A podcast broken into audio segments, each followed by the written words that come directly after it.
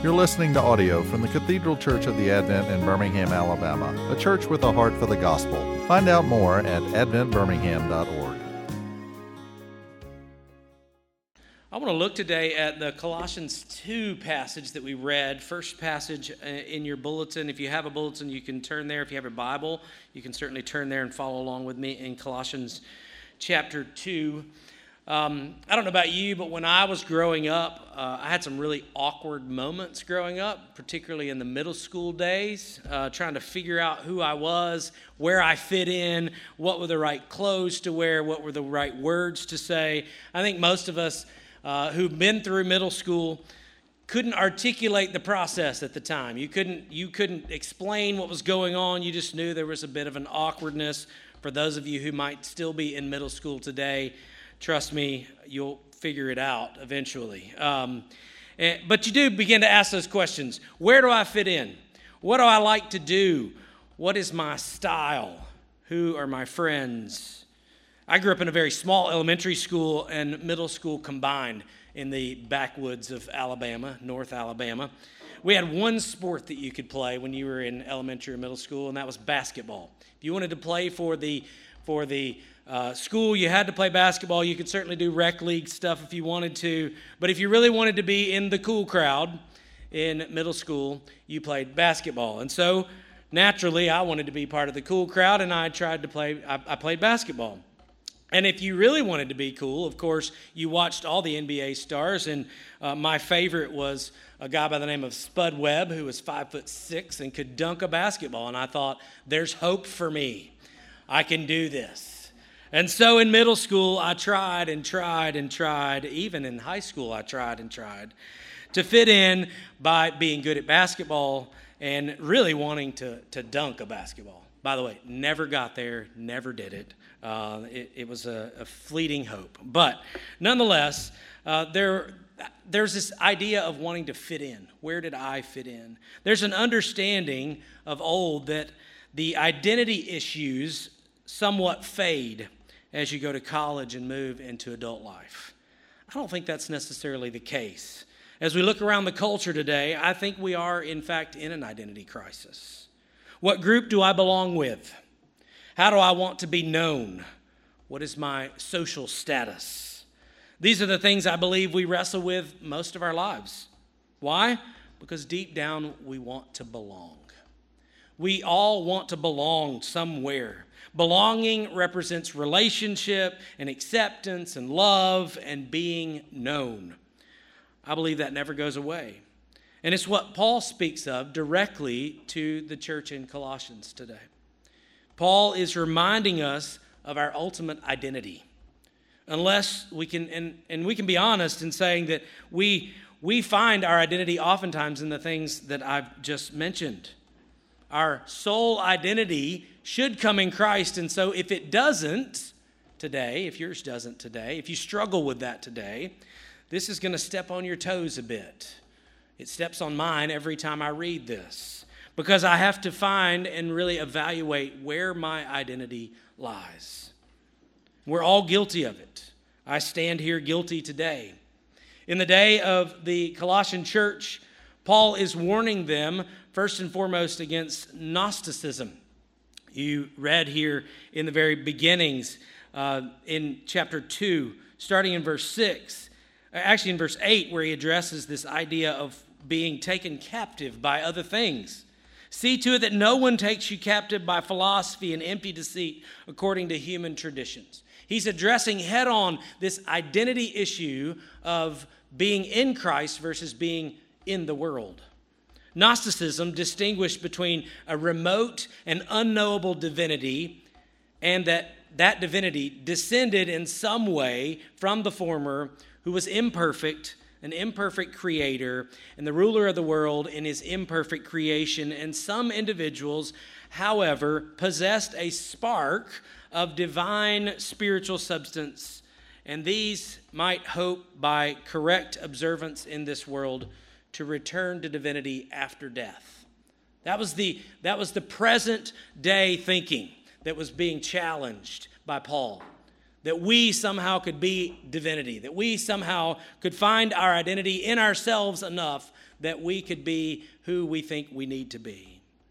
And that even Gnosticism would say a redeemer might have been sent and it might have been Jesus. And so there's this mixture of theology that's going on when Paul begins to speak to the church in Colossae.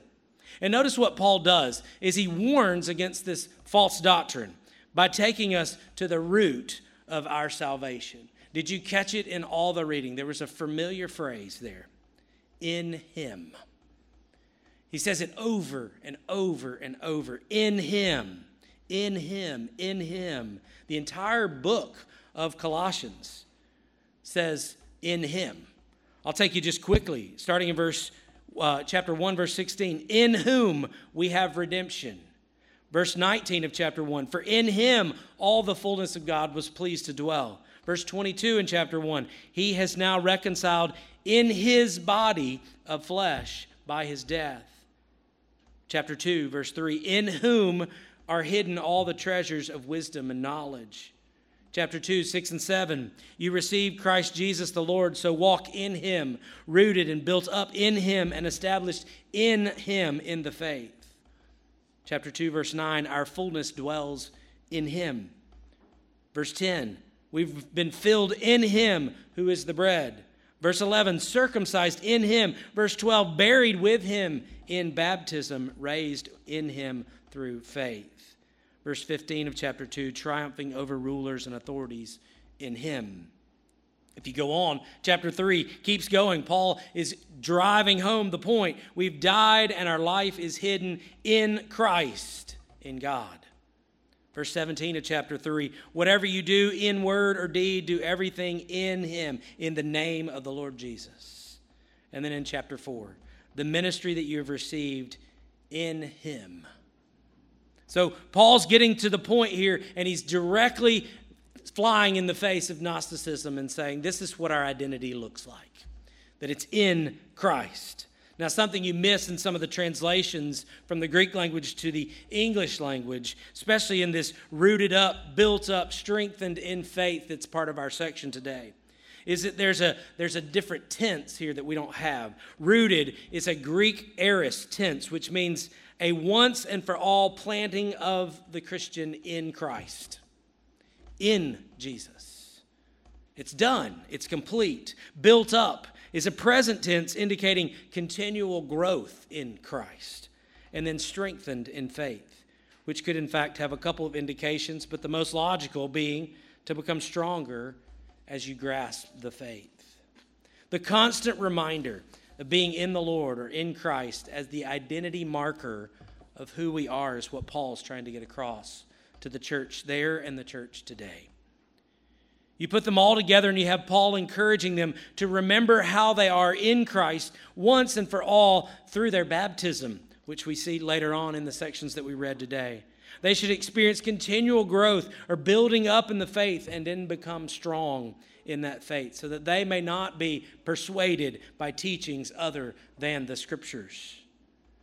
This is a real problem, I think, for believers today, for Christians today, is we feel that because of our political pressure or our cultural pressure, or even our family pressure, or even our church pressures, that we have to find our identity in something other than Jesus. And we've fallen for it, but we don't have to. Because when we fall for it, in trying to find and establish my identity outside of Christ, I become an idolater.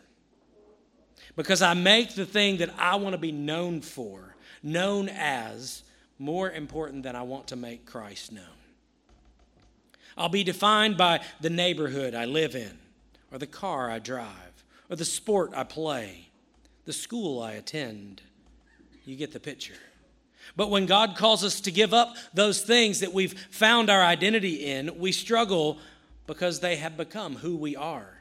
I am this job. I am this car. I am this, you fill in the blank. And so it draws us to repentance. When we find ourselves putting our identity in something other than in Him, then I think Paul is very clear in saying we have to repent of that. Because it's in Christ that we find our true identity. The book, The Great Divorce by C.S. Lewis, has a, a great little section in it that I love, and I've used it several times in sermons, but I just I keep going back to it because it's one of my favorites. Lewis tells the story of a busload of people who travel to heaven on their way to take residence in hell. And these people appear thin and almost ghost like in the robust atmosphere of heaven.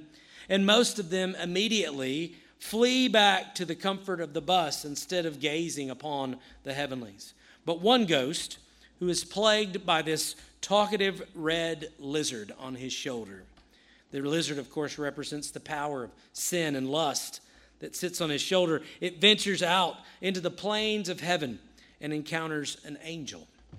Lewis describes their meeting like this, and I'll just read just a little section of it, which is a parable of God's invitation to break the power of sin in our own life. A mighty angel approached the man and asked, What would you like me to make? Would you like for me to make the lizard quiet? Of course I would, said the ghost. Then I will kill him, said the angel, taking a step forward. Ooh, ooh, look out. You're burning me. Keep away, said the ghost, retreating.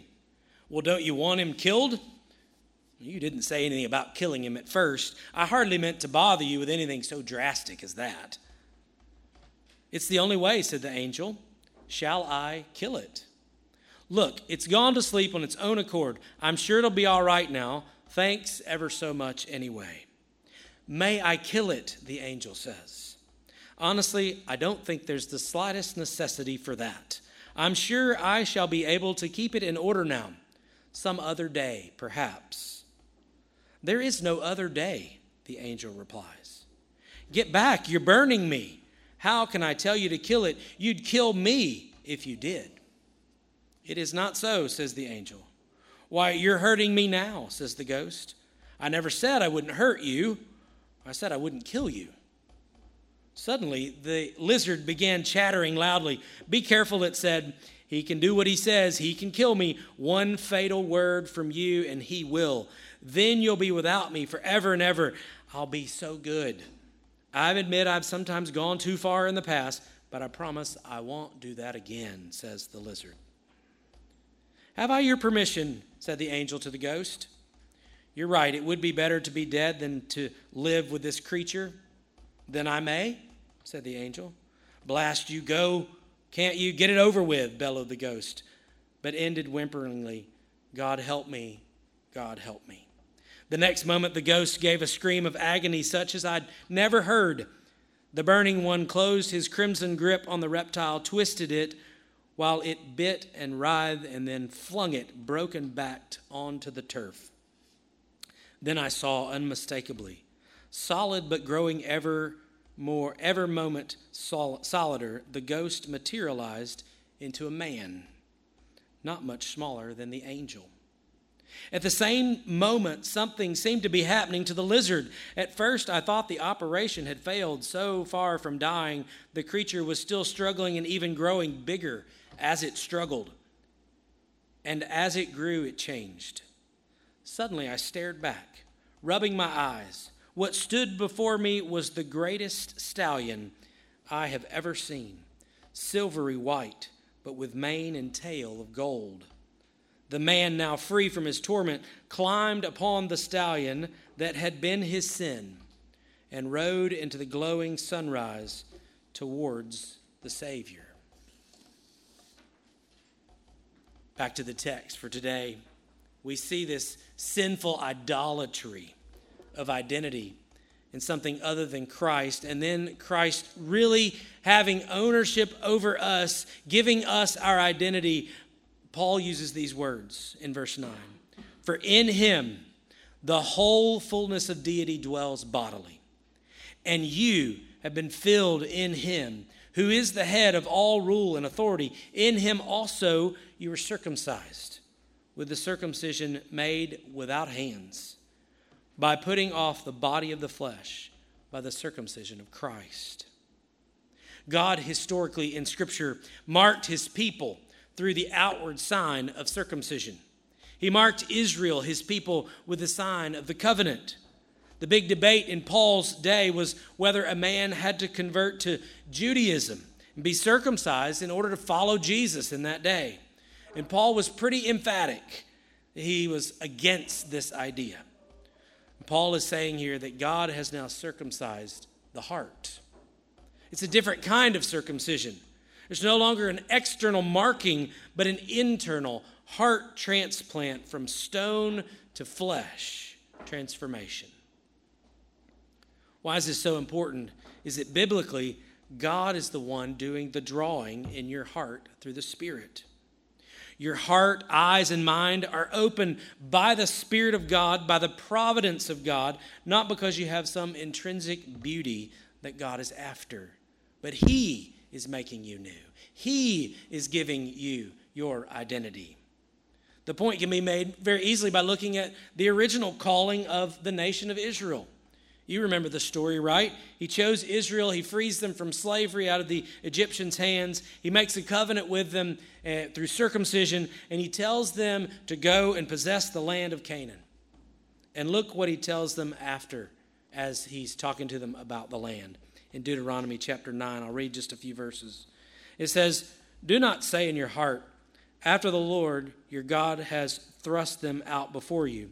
It is because of my righteousness that the Lord has brought me in to possess this land. Whereas it is because of the wickedness of these nations that the Lord is driving them out before you. Not because of your righteousness or your uprightness of your heart are you going in to possess their land, but because of the wickedness of these nations, the Lord your God is driving them out from before you and that he may confirm the word that the Lord swore to his fathers, to Abraham, to Isaac, and to Jacob. Know, therefore, that the Lord your God is not giving you this good land to possess because of your righteousness, for you are a stubborn people. How about that for a word of encouragement, right? The Lord says, Hey, I want you to go possess the land. And by the way, it's not because of you. You're not going to be able to do anything. In fact, you guys are just stubborn. Y'all haven't done anything that I've asked you to do well yet. Yet you're my chosen people. And I'm going to give you the land. Why am I going to give it to you? Because I'm God and I love you. I'm going to give you this identity, Israel. He's saying this because it, it's because of him that he's doing these things, not because of the goodness that they possess or their righteousness, for they have none. So, what we need to meditate on and think on today when it comes to our identity is that God has called us, wooed us to Himself, opening our eyes to the glory of His name, and given us affection for Him and a mind that longs for Him. There's a circumcision of the heart that gives me a new identity. I'm now Wes Sharp, Son of God. That's my new identity. That's who I am. I'm not Wes Sharp, pale white guy. I'm not Wes Sharp, pastor, musician, husband, or father. I am all those things, but that is not my identity. It is not what makes me who I am. It is not what I can wrap myself up in. I am defined by in Him. In Him. So this morning, I ask you that question What identity have you allowed to consume you that is other than Him? What identity do you need to repent of today that has taken the place of just being in Him? There's so much more in this passage that we could talk about, but I want to close with this one last thing. And I just want to read the passage to you again in verses 12 through 14. It's the guarantee to us through Jesus. The guarantee that you can rest this morning in Him as His own because of what He's done in you, not because of what we can do. Look at verse 12. Having been buried with Him in baptism, in which you were also raised with Him through faith in the powerful working of God who raised Him from the dead. And you, who were dead in your trespasses and the uncircumcision of your flesh, God made you alive together with Him having forgiven us all our trespasses by canceling the record of debt that stood against us with its legal demands. This he set aside, nailing it to the cross. That's the beauty of the gospel this morning. is that while we were dead in our trespasses and sin, Christ came for us. And he gave us this new identity, and he took the old and he nailed it to the cross. But so often we try to pick it back up, and that's who we want to be. I want to be identified as that instead of in Christ. I think the Lord's calling us to repent this morning. What is it that you need to lay down? What is it that you need to say, I don't want to be that anymore? I need Christ to be in me and I in him. Let us pray. Jesus, in the same way that we've been buried with you in baptism, we are raised with you through the resurrection. Father, today we repent. We repent where we've put other things in the place of that. We repent where we've replaced the truth of the gospel with the identity that comes that the world wants to feed us each and every day. Or would you help us to put those things before the cross, nailing them to the cross, so that we may find our identity only in you and that we may live into that identity each day? We pray this in the matchless name of Jesus. Amen. You've been listening to audio from the Cathedral Church of the Advent. If you live in Birmingham or find yourself visiting, we hope you will join us at one of our Sunday services. Find out more at adventbirmingham.org.